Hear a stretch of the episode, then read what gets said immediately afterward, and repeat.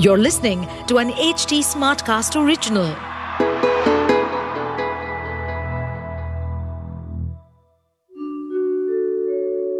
आप सुन रहे हैं विवेकानंद की वाणी सुनिए स्वामी विवेकानंद के अनमोल विचार और जानिए जीवन को एक नए दृष्टिकोण से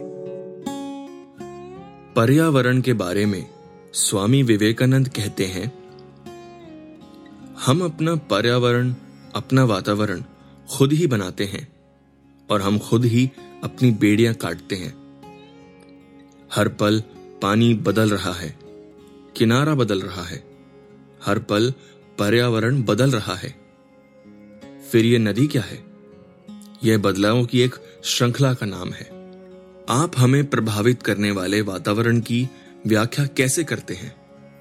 कई कारण एक प्रभाव पैदा करते हैं। पर्यावरण को संगोषित करने के लिए प्रभावों में से एक है, हम अपना माहौल खुद बनाएँ। जैसे हमारा अतीत है, वैसे ही हमारा वर्तमान वातावरण रहे।